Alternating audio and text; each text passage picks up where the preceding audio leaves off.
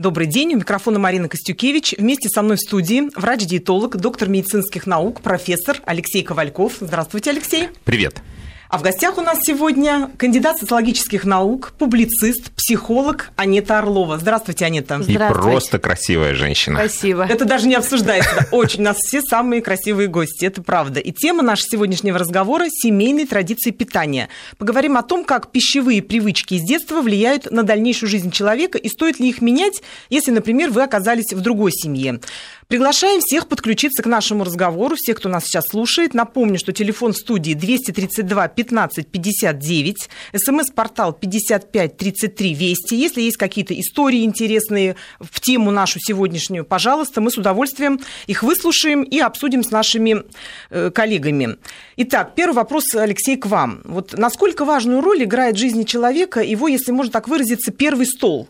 Вот что из своей семейной жизни человек привносит в дальнейшую жизнь? Вот как его кормили, какие были привычки питания в семье, и как он потом, оказываясь в других семьях, например, если женщина там, или мужчина вышла замуж, женились, они пришли в другую семью, должны ли они переносить эти привычки из детства туда? Должны ли они навязывать эти привычки? Должны ли они от них избавляться? Вот давайте вот об этом сегодня. Вообще вкусы человека, пристрастие к еде, да? Например, один любит картошку, второй любит мясо.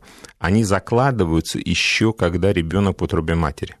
И чем мать кормит себя, тем она кормит, собственно, и ребенка. И вот эти вкусы, доказано, что потом ребенок наследует то, чем питалась мать во время беременности. А уже когда дитё вырастает, традиции семьи закладываются именно в этом возрасте. И, кстати, жировые клетки закладываются тоже в два возраста. И человек может увеличивать свою массу тела за счет того, что жировые клетки увеличиваются, да, и полнеть, а может увеличивать за счет количества жировых клеток. И закладываются они в два возраста. Период от 0 до 1,5 лет, когда ребенка перекармливают, он срыгивает, он не хочет больше есть, а ему говорят, ну как же он срыгнул, он, смотри, и вот ребеночек превращается в такой маленький вот надутый мячик, да, перекормленный ребенок, и огромное количество жировых клеток закладывается в этот период, и когда ко мне приходят люди на консультацию, я первое, что спрашиваю, я говорю, а ваши детские фотографии, как вы выглядели в этом возрасте, вспомните, они говорят, да, я был очень полный ребенок, я говорю, тогда извините, вам до конца похудеть все равно не удастся, потому что жировые клетки у вас в 10-15 раз больше, чем у обычного человека. Второй период по времени половой зрелости. Также дети 15, 14 лет, 12, полные дети, огромное количество жировых клеток начинает расти именно в этом возрасте. Дальше их количество практически не меняется. Человек может худеть, полнеть, но все происходит за счет уменьшения размера этой клетки. Поэтому питание, оно, конечно, закладывается именно в детском возрасте, традиции питания, так как мы кормим своих детей. И потом этот ребенок растет, и он несет, естественно, традиции той семьи. Если папа лежит на диване и говорит, не ешь чипсы, а сам трескает эти чипсы, то ребенок все равно будет есть эти чипсы, потому что папа их ел, и мама их ела, и если мама пьет пиво, значит, ребенок в конечном итоге, чаще всего унаследует эту привычку пить пиво. Или я не прав, Аннет? Я думаю, что действительно трудно добавить что-то к тому, что сказали вы, потому что это совершенно точно, абсолютно все правда. Я бы сказала еще, наверное, что да, вот этот первый период, когда еще мама кормит грудью, очень много зависит от того, насколько в этот период, насколько тонкий, близкий контакт у младенца с мамой, насколько быстро его потребность в приеме пищи удовлетворяется, потому что если ребенок как раз в этом возрасте взаимоотношения с самым первым объектом, то есть с матерью, во многом потом переносится на взаимоотношения со всеми остальными людьми. Да, вот это самое интересное, когда вот дальше уже человек вырос, у него свои привычки сформировались, пищевые. И вот девушка встречает, например, юношу, а он совершенно по-другому питается. Вот как им здесь согласовывать? Девушка привыкла ходить в фастфуд, да, постоянные, например, тусовки, да, ночные всякие, а парень сидит у компьютера, ему ничего не нужно. Да, но про грудь это чуть-чуть другое. Сейчас я договорю то, что хотела сказать. Ладненько. Угу. Вот. Дело в том, что если ребенок плачет, если ребенок испытывает очень сильный голод, и при этом мама никак не реагирует, потому что она... У нас таких детей нет, которые голод испытывают. Почему? Младенцы частенько, когда он рыдает и плачет, он испытывает голод. меньше всех перекармливают. Особенно эти бабушки, которые говорят... В дневное время или постарше. Когда мама заснула, если сразу, да, ребенок, допустим, несколько минут, он плачет, рыдает, его потребность не удовлетворяется, он начинает испытывать чувство гнева, у него возникает очень сильный страх. И тогда ребенок потом постоянно вот просит. То есть вот этот момент, когда, чтобы у ребенка не зафиксировалась тревога за то, что он может лишиться еды, это очень важный момент, потому что вот потом вот эти в первые полтора года ребенок начинает постоянно все просить, его, естественно, те же самые бабушки начинают бесконечно перекармливать, и в результате количество этих жировых клеток растет. Но вообще процесс приема пищи, процесс питания, ритуалы питания, таинства, конечно, это не просто прием питания, это еще и принятие жизни, и еще взаимоотношения между людьми. Во время питания мы, конечно же, устанавливаем определенные социальные связи, мы формируем определенные отношения между людьми. Хорошо, вот такой пример.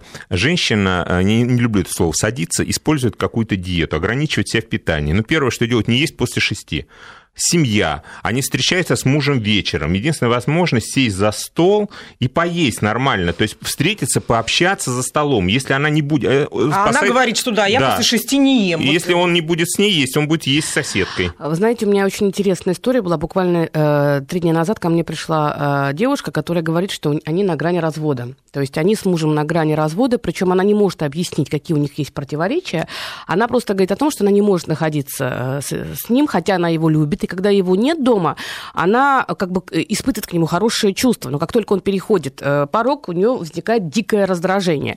И когда мы стали с ней реконструировать их рабочий день, оказывается, что он приходит, и для него процесс питания – это особенный процесс. Ему очень важно, чтобы была составляющая телевизор. Ну, для всех мужиков. Это обязательно, да. Телевизор, б, очень большой ассортиментный перечень еды, сыры должны быть порезаны, их должно быть много, там вкусная еда, не обязательно, чтобы прямо это была готовая пища, но это должно быть широкое разнообразие. Он должен обязательно сидеть, и она должна быть рядом. Стоять. И смотреть. Нет. Как нет, он просто ест, присутствует, да, как любой мужчина. Он хочет, чтобы она была рядом. Совершенно нормальное желание. Но и этот процесс у него занимает 3 часа. А у нее... Вот это для него с детства отдых. Они так отдыхали. Это традиции его семьи. Это традиции, да, Алексей, его семьи. Они так отдыхали. И так он понимает, что вот ты работаешь весь день, ты приходишь домой, и вечером вот эти 3 часа, когда накрытый стол, телевизор, обо всем можно говорить, это отдых. А у нее было по-другому. Она говорит, я сижу 3 часа, и у меня сводят скулы от злости. Как долго он ест? И тогда я стала выяснять. Оказывается, что в ее понимании было по-другому. Нужно было прийти быстро поесть, пойти, лечь, включить телевизор и лежа, отдыхая, смотреть телевизор и общаться. Там были диванчики, папа сидел в кресле. И вот мы решили, потом вынуждены были перенести. Вот я дала такой совет, перенесите, пусть будет стол в этой комнате, накрывайте этот стол, пусть он сидит рядом и ест, а ты будешь лежать. Потому что 3 часа человек испытывает дикое раздражение, ему меняется лицо, и мужчина не может понять, что не так. И у них в итоге всегда ссора перед постелью. То есть вы им дали совет именно как совместить телевизор, традиции одной семьи и другой, и привычки, чтобы совместились. Она не отдыхает. Пока она сидит на кухне, для нее кухня – это место работы. Так она привыкла, как было у мамы. А отдых – это уже комната.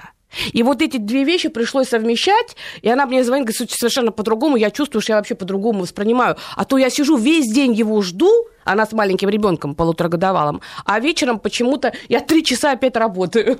Анетта, а вот такой момент. Например, люди еще плохо знакомы. Например, девушка идет на свидание. Естественно, очень часто это происходит в ресторане. Может быть, даже в кино люди пошли, но закончится все обязательно ужином. Вот стоит ли ей в ресторане демонстрировать молодому человеку, с которым она еще мало знакома и, естественно, хочется произвести на него хорошее впечатление, стоит ли ему демонстрировать, например, что она сидит на диете или придерживается каких-то определенных принципов питания, ковыряться в еде или вообще говорить, ты знаешь, я не вот ем после 6. Вот это я не буду. Даже не знаю, что мне заказать. Спасибо за такой прекрасный вопрос. Дело в том, что я в книгах своих об этом подробно пишу, потому что это очень важный момент. Первое свидание, первое впечатление, это первая завязка отношений. Конечно, непросто. Я всегда рекомендую, что все-таки первое свидание – это в большей степени женщина, пусть она больше занимает созерцательную позицию. То есть не обязательно сразу декларировать какие-то такие жесткие свои правила. А другой разговор, что нужно думать, что ты кушаешь. Почему? Потому что есть определенные стереотипы. В основном мужчинам в основном мужчинам, в подавляющем большинстве, не нравятся те женщины, которые много едят. И тем более едят, допустим, мясную пищу, заказывают большие такие тарелки. Это не очень женственно. Поэтому без всяких ограничений можно заказать себе салатик, можно заказать себе там сладкое. Мужчинам очень нравится, когда девочки любят десерты, потому что ассоциация, да, у нас сладкая жизнь, ах ты моя сладенькая, а дальше пошел такой вот контекст именно интимный. Поэтому здесь тоже важный момент. Это я вот это очень интересно. А я подробно об этом. Тонкость такая, да, я даже не обращала внимания. Я в своей книге «Поймай его в сети» вот подробно пишу, вот у меня целая глава, то, как дома нужно кормить и как вообще вести себя в таких вот ситуациях. Вот, кстати, очень интересно, «Поймай себя в сети». Вот все говорят, путь к сердцу мужчины лежит через желудок. Женщины это всегда помнят, знают, учитывают, да, пытаясь завоевать мужчину. Вот как вы считаете, как вы рекомендуете вашим пациентам, стоит ли женщине уделять очень много внимания готовке, своим кулинарным способностям, когда она вот в стадии завоевания сердца мужчины? Приведу пример. Да. Приезжает молодая девушка к маме одного молодого человека, да, и эта мама на стол выкладывает красиво оформленные крабовые палочки.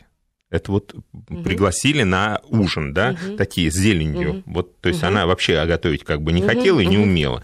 Не потому что ей девушка не нравится, ну просто вот такая вот. Реакция потом, ну то есть ну, весь Facebook обсуждал эти крабовые палочки, понимаешь? Мы можем говорить о том, что, надеюсь, мальчику этому повезет, и он встретит другую девочку, потому что если девочка, придя в гости к своей будущей теоретически свекрови, готова уже надсмехаться над ней, используя такие социальные возможности, как Facebook, то как минимум можно говорить о высокой степени агрессивности, о высоком презрении ко всему окружающему миру, неумении находить контакт с другим человеком, неготовность подстраиваться, а все-таки давайте говорить о том, что свекровь, да, от слова «своя кровь». Если ты любишь мужчину, если ты хочешь выйти за него замуж, то желательно все-таки постараться хотя бы на первых этапах, да, принять эту женщину позитивно, а уж там разберемся. А если ты с первого раза уже хаешь ее палочки крабовые, то извините. А даже вот у меня возникает вопрос, а что, мальчика нет в Фейсбуке? Мальчик занимает обычно такую пассивную позицию. Все-таки вот расскажи сама. Вот смотри. Во-первых, два положения. Первое. Девушка приходит в чужую семью. Ну, в семью мужчины, да? И хозяйка, которая понимает, что какая-то молодая особа занимает ее позицию на кухне. Это всегда конфликт, правильно? Очень сложный. И нам, конечно, нужны от тебя практические рекомендации. Ну, это первое. Вторая позиция мужа в данной ситуации. Можно, ты позволишь мне сделать очень короткий исторический экскурс? Давай. Ладно, если разрешите. Да, давайте. Да, в культуре русских Поволжья, в культуре мордовой, да вообще в культуре наших вот народов были очень четкие устои, очень четкие правила приема питания, организации стола, и без этого просто было невозможно. Очаг, огонь символизировал судьбу, символизировал жизнь этого дома, и поэтому необходимо было, чтобы он никогда не тух. Это был очень важный момент. Второй момент. Для того, чтобы женщина могла накормить всех, да, нужна была помощь. И когда обычно жили так 5-6 братьев, и их жены там приходили, и все жили в отцовском доме. Там был стол в обязательном порядке, с одной, обычно в красном углу. С одной стороны были очень такие серьезные прочные лавки, то есть они были недвижимые лавки. С другой стороны были такие табуретки, которые можно было подвинуть. Так вот, старшие, то есть отец, старшие в этом доме, они всегда сидели с той стороны, где были недвижимые лавки. У каждого было свое место. Так вот, девушка, которая приходила в эту семью, невестки, они могли участвовать лишь в подготовке стола, то есть они помогали свекрови. За тесто, хлеб, это был сакральный символ, и было необходимо, чтобы его готовила именно главная хозяйка дома. Поэтому пока были силы, готовила всегда свекровь. Потом это передавалось старшей невестке. А младшая невестка, как это, пусть не пугаются слушатели, придя в дом, на протяжении 2 лет, пока не родился ребенок, должна была вообще только стоять около стола. Зато ее не допускали к подготовке питания. Она только наблюдала. Она помогала, все, но ее была задача, чтобы никогда не потух очаг, то есть лучину вот эту держать. Я к чему говорю? К тому, что все очень сильно меняется. Я не к тому советую, чтобы сейчас стоять... Мне прям напугало даже сразу... Нет, прослеживается вот эта действительно эволюция в этом вопросе, да, но тем не менее традиции-то очень хорошие. Трансформация, да. Но дело в том, что тогда свекровь с утра до ночи стояла и готовила. Отец, братья, все были, строили дома, строили жизнь, должны были добывать. То есть тогда все выполняли свои функции. Сейчас девчонки молодые слушают и говорят, да, буду я там лучину держать. Ну, я да тоже я там сейчас все разрулю так, что... 11 утра я сижу у тебя, Алексей, в гостях, вряд ли я держу лучину, да? Я нормально, да? Слава богу. Я к тому говорю, что это были те правила, которые позволяли всех держать в определенных рамках. Сегодня ни у кого нет рамок. И, к сожалению, это очень часто мешает, потому что вот можно... Свекровь не собирается, тогда вряд ли бы крабовыми палочками встречали бы невесту, если сын ее привел знакомить. В то же время вряд ли бы кто-то выкладывал бы эти крабовые палочки. Вот мне кажется, что уважение к тем традициям, которые в той семье, в которую ты приходишь, это важный момент. И желательно не демонстрировать своего неприятия. Ты пришла в гости, тебя знакомят со свекровью. Постарайся все-таки понимать, что эта женщина испытывает огромную тревогу. Тревогу за то, что ты отнимешь сына, тревогу за то, что ты станешь для него ближе, тревогу за то, что что-то не так. Хвали и говори, как тебе повезло с мамой, как все замечательно. Но и ни в коем случае не демонстрируй, как твой сын, как твой парень тебя любит, потому что у свекрови сразу возникнет ревность. Вот эти вот обжималки при матери, они могут дорогого потом стоить. То есть это вообще не стоит, да? Нежелательно, потому что мама начинает испытывать внутреннее раздражение, она даже не понимает, почему, потому что ее любимая, вот ее часть, которая когда-то была ее неотъемлемой частью, кто-то отбирает, и она начинает тревожиться. Ну хорошо, вот девушка, у нее муж, молодая пара, она считает, что мужа кормит свекровь неправильно. Ну, неправильно, она ему дает много жирной пищи. Это вообще невозможно. Там котлеты постоянно. Она говорит, да на кого ты похож? Да посмотри, чем тебя он закормил. А мама, наоборот, ему говорит, никто тебя не так не накормит, как мама. Жена пришла и ушла, а мама всегда с тобой. Ну, мы уже сейчас с тобой говорим о межпоколенчатых таких коалициях, которые пытаются устроить, по всей видимости, мама хочет быть лучше для своего ребенка и пытается как бы противопоставить супругу. Это часто бывает? Это очень частая история. Все-таки сейчас мы говорим об одном определенном типе мужчины. В своей книге «Страхи настоящих мужчин» я подробно пишу. Это тип инфантильного маменькиного сынка. Потому что все-таки, если мы говорим о том, что люди живут вместе, и мама постоянно так себя ведет, и тогда действительно это проблема, потому что самый простой способ – это начать готовить самой все-таки, да, а не сваливать на свекровь. Вот, кстати, если женщина начинает готовить сама, она должна учиться у своей свекрови, или она должна привнести новые блюда, или пытаться переиграть на этом поле свою свекровь? Ну, прекрасные вопросы, прекрасное замечание. Я думаю, что нужно в 80% привнести свое, но это не делать как с флагом, который входит на территорию чужого монастыря. А 20% обязательно спрашивать у свекрови, причем это делать демонстративно, чтобы это видел сын, чтобы свекровь чувствовала, что она пользуется авторитетом. Если у свекрови есть муж, тогда 100 раз похвалить при муже, то есть при свекре, потому что самого страшного, чего не прощают свекрови, это когда приходит молодая девушка и начинает обесценивать свекровь в глазах ее мужа. Поэтому хвалить надо и говорить, а вот научите как, какая вкусная, какая вы хозяйка. Ни в коем случае не начинать переставлять, переделывать что-то дома, улучшать ее пространство дома. Стройте свой дом и в нем уже делайте, как вы хотите. А как эти люди до вас жили там 20-30 лет и как-нибудь прожили, так дайте возможность им дальше так же жить. Иногда мы хотим улучшить, а это улучшение становится немым упреком, укором, и это вызывает дикое раздражение. И ревность. И человек не может выразить, и у него это раздражение переносится на другие сферы жизни. Скажите, а вот если, например, молодая семья живет отдельно, и свекр со свекровью, теща с тестем приходят в гости, в таких случаях вот их встречать нужно их любимыми блюдами или предлагать то, что принято уже в этой молодой семье, какие-то свои традиции, какие-то свои, может быть, блюда новые? Вообще, насколько прогибаться в этих отношениях? Ну, здесь, опять же, возник несколько надо моментов учитывать. Да? В первую очередь, ни одни отношения не могут быть описаны точно, не зная того контекста, в которых они существуют.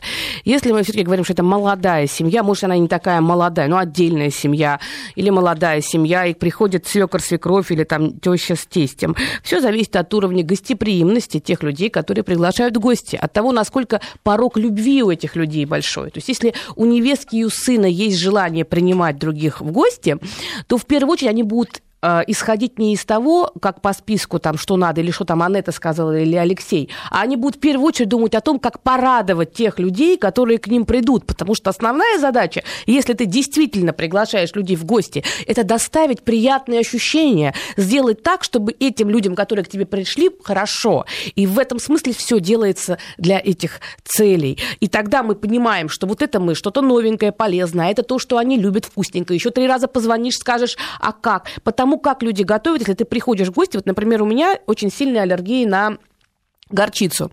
И в моей жизни, ну, это как бы сильная аллергия, с аллергическим отеком, с серьезными госпитализациями потом. И моя мама, она очень жестко, да, понимает, что вот это мне нельзя. И потом в мою семейную культуру то же самое. У нас дома нет майонеза, потому что в майонезе содержится горчица.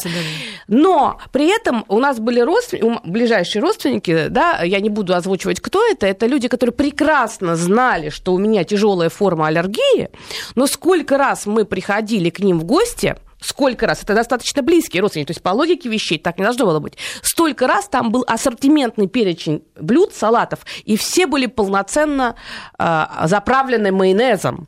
Причем даже приходило к более дальним, там всегда немножко либо оставят отдельно, либо предупредят. Учитывали ваши вкусы, потому что это было опасно. Да. А мама за это же переживает. Это же специально делали? Я думаю, что то, как люди относятся к еде, это близкие были родственники, то есть это не друзья, знакомые. Я думаю, что бессознательно да. Бессознательно да, это я не буду принимать, я не буду о тебе заботиться, я не буду делать так, чтобы тебе было хорошо. Подстраиваться. Это был вопрос к матери, не ко мне, так как мама переживает. Угу. Вот. И это был способ как бы продемонстрировать. В других сферах это было очень явно видно. А в этой сфере, вот это я уже с годами поняла. Поэтому если человек интересуется, если человек заботится, это говорит о том, что он готов, да, тебе как бы вот сделать что-то хорошее. Другой разговор, давайте разделять. Праздничные застолья или регулярные, потому что бывают такие свекрови, которые считают своей возможностью просто звонить в дверь и через там, каждые 3 дня приходить, стоять у двери и диктовать. И тогда это другая история. А есть вот какие-то хитрости, вот, которые помогут вот как-то нивелировать эту проблему, да, выйти из ситуации, когда свекровь на тебя приходит постоянно? Да, постоянно. 6 утра приходит с кастрюлькой борща, да. И говорит, ты никогда в жизни не сваришь такой борщ, вот я принесла сама. Объяснить, что типа это моя территория, и как бы я... Трудно будет свекрови объяснить, что ее сын это твоя территория, конечно, очень трудно. Здесь все зависит, конечно, от степени, от ситуации. Ну, были у меня случаи, когда действительно приходили родители, не давали просто жизни, но тогда мы принимали какие-то конкретные, очень непростые меры. Расскажу потом. Но об этом мы сейчас прервемся на новости. Да, на новости. Итак, мы продолжаем. У микрофона Марина Костюкевич. Вместе со мной в студии врач-диетолог Алексей Ковальков. А у нас сегодня в гостях замечательная женщина-публицист, психолог, кандидат социологических наук Анетта Орлова. Мы до сих пор ждем ваших сообщений, ваших звонков. Присоединяйтесь к нашим разговорам. Говорим мы сегодня о том, как семейные традиции питания влияют в дальнейшем на жизнь человека. Напомню, что телефон в студии 232 15 59, смс-портал 55 33 Вести. И у нас уже есть первые вопросы. Вот, например, из Республики Северная Осетия пишут, это, видимо, как раз как такой, ремарка такая к нашему разговору, пишет нам молодой человек, не надо все валить на бабушек, родители тоже большую лепту вносят в откармливание ребенка. Михаил. Абсолютно, да, конечно, вносят родители. Бабушки в основном... Дело в том, что в каждой семье есть свой такой апостол. И чаще всего это вот бабушка. И многие бабушки, они пришли из послевоенных годов, лет, когда вот был недостаток продуктов, когда водили эту манную кашу, чтобы накормить население. И помните, вот фильм какой-то показывали про пионерский лагерь, где основным показателем был прирост веса детей. То есть это была основная задача. И она принесла эту традицию в семью. И часто мамы слушают, просто вынуждены. Мы об этом мы говорим, что вот, во-первых, традиция, а во-вторых, менталитет. Одно поколение – один менталитет, второе поколение – другой менталитет. Меняется, но они соприкасаются в одном доме. И хорошо, если это мама и дочь, они как-то найдут общий язык. А когда это свекровь, например, и невеста, это бывает просто бомба. Вот, кстати... И вот как выйти из этих ситуаций, мы как раз вот... И спрашиваем у нашего специалиста. Да, вот, кстати, опять же вопрос к нашему специалисту. Вообще очень конкретный вопрос задается из Санкт-Петербурга. Жена брата сделала предложение. «Приезжай ко мне, ты вкусно готовишь и мало ешь». Что бы это значило? Жена брата. Да. Жена брата. Ну, мы можем говорить... Заловка, да, получается? Заловка, да. Ну, грустно. Грустно, на самом деле, да. Не просто так написали. Почему? Потому что вопрос задан уже после того, как были определенные взаимоотношения в семейной системе, которые привели к тому, что эта фраза запомнилась. И вот мало того, что она запомнилась, она настолько эмоционально тронула, да, нашу девушку, что она даже написала сюда. Ты вкусно готовишь и мало ешь. Это то, что я хочу от жизни все брать, но мало что хочу давать. То есть все, что ты готовишь, мы съедим, все, что ты будешь делать, мы съедим. Потому что шутку сказано было. Нет, это понятно, что в шутку. Но раз вопрос, да, в психолингвистике все записано. Видимо, человек это не как шутку воспринял. И правильно сделал. Потому что то, что мы говорим, это отражение нашей внутренней картины мира. И мы, как говорим, когда мы потребляем мир, мы потребляем на вдохе. Хочешь сказать, нет дыма без огня. Да, мы потребляем на вдохе, мы отдаем на выдохе. Если человек говорит, говорим мы на выдохе. И когда мы что-то говорим, мы делимся своим внутренним миром и передаем во внешний мир. Поэтому фраза, сказанная «приезжай к нам, ты вкусно готовишь и мало ешь», может быть, тот человек сказал это в шутку, но, опять же... Запала. Я бы так в шутку никого не пригласила. Вы бы пригласили, Алексей? Сомневаюсь. Ну да, наверное бы. Да, я бы, наверное, пригласила бы, сказала, приезжай, мы тебя вкусно накормим. У меня есть друзья, которые умеют готовить шашлык. Я им говорю, приезжай, ты умеешь шикарно готовить шашлык. Он скажет, что эти шашлычники? Нет, вот приезжай, ты так вкусно готовишь шашлык, это можно списать на то, что ты искренне, доверительные отношения очень близкие. Но ты же не говоришь, но ты мало ешь шашлыка. У меня есть друзья-артисты, которые прекрасно поют на сцене, все. Но мне никогда в голову не придет их просить приехать на мою вечеринку, чтобы они там пели. Я их просто приглашаю. Работа, захочет, да. Споет, захочет, не. Мне и в голову не придет. Скажет, да. Приезжай, вот попой у меня там. Поэтому что делать в этой ситуации этой девушке? Ну, наверное, понимать, кто перед ней. И, скорее всего, может быть... если даже и приезжает туда, сказать, что задать такой айкидо, прямой вопрос. А что ты сегодня будешь готовить? То есть тоже так, давай как я тебе помогу, да. Перевести, давай я тебе помогу, что ты, чтобы не было это так бы, как бы очень напористо, а что ты будешь готовить, я тебе помогу. То есть таким образом как бы перекладывая ответственность на хозяйку. Ну, на самом деле надо знать подробно ситуацию, мы очень мало знаем. Давайте послушаем еще, у нас есть звонок, послушаем вопрос уже по телефону. Пожалуйста. Здравствуйте, меня зовут Марина, я звоню из Москвы, вот как раз слышала ваш эфир, вы говорили про отношения невестки и свекрови. Я хотела рассказать свой пример. Ну, я просто воспитывалась в такой семье, где мы, в принципе, правильного питания с детства не придерживались. Мамочка меня баловала всем подряд, я все кушала, при этом я, ну, не скажу, что я прям по фигуре бомба, то есть нормально у меня фигура. Вот недавно я вышла замуж и стала жить с мужем и свекровью. А свекровь у меня наоборот, она всю жизнь придерживалась правильного питания, она, допустим, варила овсянку на воде, она считает, что это правильно для желудка, каши надо всегда есть по утрам, она очень злилась, когда я готовила еду на неделю, потому что она считала, что надо приготовить сразу и сразу это съесть, то есть по второму разу это не надо разогревать, то есть эта еда уже плохая. Мой муж так привык есть с детства. Мы очень долго искали общее меню какое-нибудь такое, чтобы выстраивала и свекровь, и мужа, и меня, потому что, например, я кашу на воде терпеть не могу, это для меня просто гадость. Я понимаю, что это полезно. Ну и как нашли выход этой ситуации? Мы договорились, я что-то потихонечку из своего того, что я привыкла есть, угощала, мы вот на семейные ужины договаривались, кто что готовит. Муж привык, мужу все нравится, муж и старые свои традиции семья оставила, то есть он придерживается по-прежнему правильного питания, и кое-что от того, что вот я вот ему готовлю, ест. А вот свекровь, она вообще не перестроилась, и из-за этого у нас периодически бывают конфликты. То есть не война все-таки, а компромисс. Ну да. Что она говорит? Что она говорит? Она все-таки настаивает на том, что надо есть, как она говорит. Вот она все равно вот гнет свою линию, что еду я плохо могу приготовить, не на том масле, что и может даже отказаться от мной приготовленного продукта. Я поняла. А она ревнива вообще, свекровь? Свекровь ленива? Ревнива. Ревниво, да, я думаю, да. У нас тоже благо. Ну, я думаю, что да, здесь просто такой момент, что все-таки вопрос власти здесь стоит, потому что есть определенный уклад, к которому она привыкла. Вы пришли в этот дом, там она как бы себя ощущает хозяйкой, и ей действительно не все нравится, но, например, готовить, да, один раз и на всю неделю, наверное, это даже наш доктор, да, Алексей? Наверное, не посоветуете. Ну, вот, смотрите, вот на Кавказе вообще нет холодильников, потому что Только у них свежие, вот что да? не съедает, то отдают собакам. Все.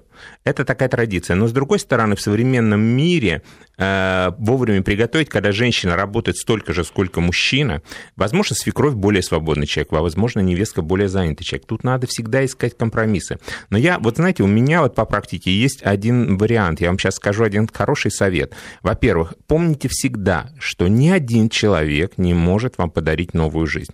Поэтому ни один человек не имеет права навязывать вам ту систему питания, которая существует у него. Куда бы вы ни пришли, в гости, где вас уговаривают, вам убеждают, это ваше право выбирать. Если вы выбираете такое питание, это абсолютно ваше право. И ни один человек не имеет права вам сказать, ешь так или не ешь так. Ни диетолог, никто. Второе, если у вас есть муж, и он ваш, и вы, как раньше говорили, за мужем, то есть вы за этим мужем стоите, вы обязаны отстаивать его. Но вопрос в том, как это делать. Можно это сделать красиво, дипломатично, и женщина умеет так разрулить ситуацию, что это будет вообще великолепно и здорово, и свекровь останется довольна, и создастся ощущение, что это решение приняла сама свекровь. И это будет правильно и грамотно. А можно в лоб по-крестьянски сказать, да не будет так, моим мужем я буду делать так, и начнется конфликт, и начнется перепалки, и это в результате в лучшем случае закончится тем, что вы снимете какую-то отдельную квартиру, а в худшем случае это закончится разводом, и таких примеров наверняка много, правильно, Анетта? Абсолютно согласна. Мне кажется, что вообще изначально нужно, приходя в семью, понимая, что все-таки здесь определенный был уклад, постараться принять те правила, которые есть. Если правила, с которыми ты никак не можешь согласиться, тогда, пожалуйста, для себя, лично для себя ты можешь есть то, что ты хочешь, потихонечку вводить. Но девушка, по-моему, очень грамотно все делала. То, что все-таки свекровь не хочет есть то, что вы готовите, это ее право. Да? Как мы имеем право кушать то, что мы хотим, так мы должны и принимать то, что другой человек, может быть, ну, не хочет питаться так. Не обижайтесь. Очень часто внутренне, по всей видимости, вы вошли уже в то состояние внутреннего такого противостояния со свекровью. Как только она берет ваше блюдо, я даже представляю, как она начинает морщиться, даже если ничего не говоря, откладывает это блюдо. То есть она невербально показывает, что ей не нравится. В этот же момент вы начинаете испытывать гнев, раздражение, у вас меняется лицо. В следующий раз, уже приготовив блюдо, даже не дожидаясь ее такой реакции, вы начинаете испытывать то же самое гнев, раздражение, и от вас идут эти сигналы. Она уже их тоже чувствует и тоже входит. Оказывается, люди привыкают испытывать определенные эмоции. Если мы на этой кухне уже привыкли раздражаться на другого человека, то, оказывается, только заходя в нее, мы будем испытывать эти чувства, хотя внешних обстоятельств может и не быть. И тогда мы начинаем подтягивать внешние обстоятельства для того, чтобы оправдать свои чувства. Постарайтесь забыть, что было, и похвалить ее за ту самую овсяную кашу, которую она приготовила сыну. Пусть он кушает замечательно. Но может быть, сыну как раз и нравится каша. Да, и, есть еще одна маленькая хитрость, вот практический совет сразу же. Приходя в гости или куда-то еще, ну, пойдите на маленькую хитрость. Скажите, вы замечательно готовите. Мне так нравится ваша овсяная каша, она потрясающая. Но, к сожалению, сейчас мне мой диетолог не рекомендовал в связи с тем, что у меня есть какие-то проблемы. Проблемы есть у всех. Это не наговор, это не то, что там у меня там болит что-то. У меня есть проблемы. И я с удовольствием возьму ее с собой, и дома я ее обязательно съем. Но сейчас, вот в данный момент, я, к сожалению, не могу есть. А можно сказать, не буду, ешь сама. Правильно? Одна из потрясающих аргументаций, то, что вы сейчас сказали, да, это такое психологическое воздействие маневра, это ссылка на авторитеты. Вот в данном случае мне посоветовал мой врач-диетолог. Это тот авторитет, против которого даже взрослая женщина ничего не может сказать. И тогда получается, что она слушается и прислушивается не к своей невестке, а к тому самому авторитету доктору в белом халате. Я вообще, конечно, хочу, чтобы всем женщинам повезло со свекровью. Вот мне со свекровью повезло. Она сейчас слушает наш эфир. Ну, ты такая счастливая.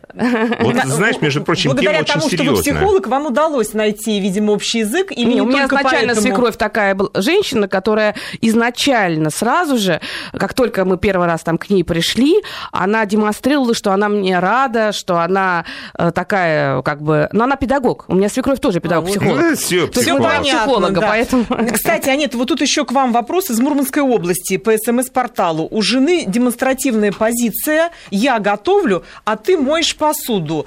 Она права, спрашивает наш слушатель. Давайте ответ на этот вопрос мы дадим после выпуска новостей.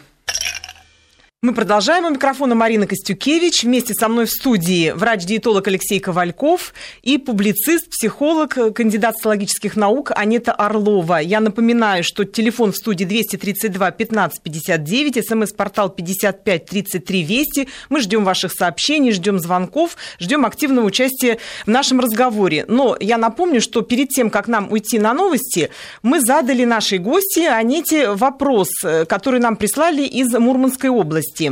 У жены демонстративная позиция. Я готовлю, а ты моешь посуду. Она права или нет, Анетта? В вопросе уже, как обычно, есть ответ. То есть все было бы ничего, но здесь есть демонстративная позиция. То есть, по сути дела, идет такое жесткое разделение, и мужчину не устраивает, что здесь есть такое проявление властности. Проявление мужчина доминанции. Это всегда доминант? Далеко не всегда мужчина доминант. Так, но, может быть, здесь именно такая доминантная... Но если бы это устраивало бы, то не было бы вопроса. Да, поэтому есть мужчины, которых это вполне устраивает. Я знаю тысячи мужчин, вот я раньше не знал, что только подкаблучников. Вот реально, они просто вот дышат на свои... И что она скажет, вот он как робот, туда идет, то делает. Ну, я тут начну отстаивать подкаблучников очень сильно. Что такое подкаблучник? Вообще все мужчины на свете в той или иной мере изначально вынуждены были подчиниться женщине, потому что их родила мамочка. Это самая такая главная женщина в их жизни. Вопрос в другом. Повезло ли мужчине так, что он вырос, смог отделиться от своей главной женщины, потом встретил другую женщину, которая оказалась такой же хорошей, замечательной. Если ему везде везет, то частенько мужчина становится таким, знаете, псевдо... Не то чтобы сына, псевдоподгаблучника. То есть он позволяет жене как бы руководить очень многими сферами, но внутри дома в основном. Особенно если женщина бизнесмен, а он такой придаток. Нет.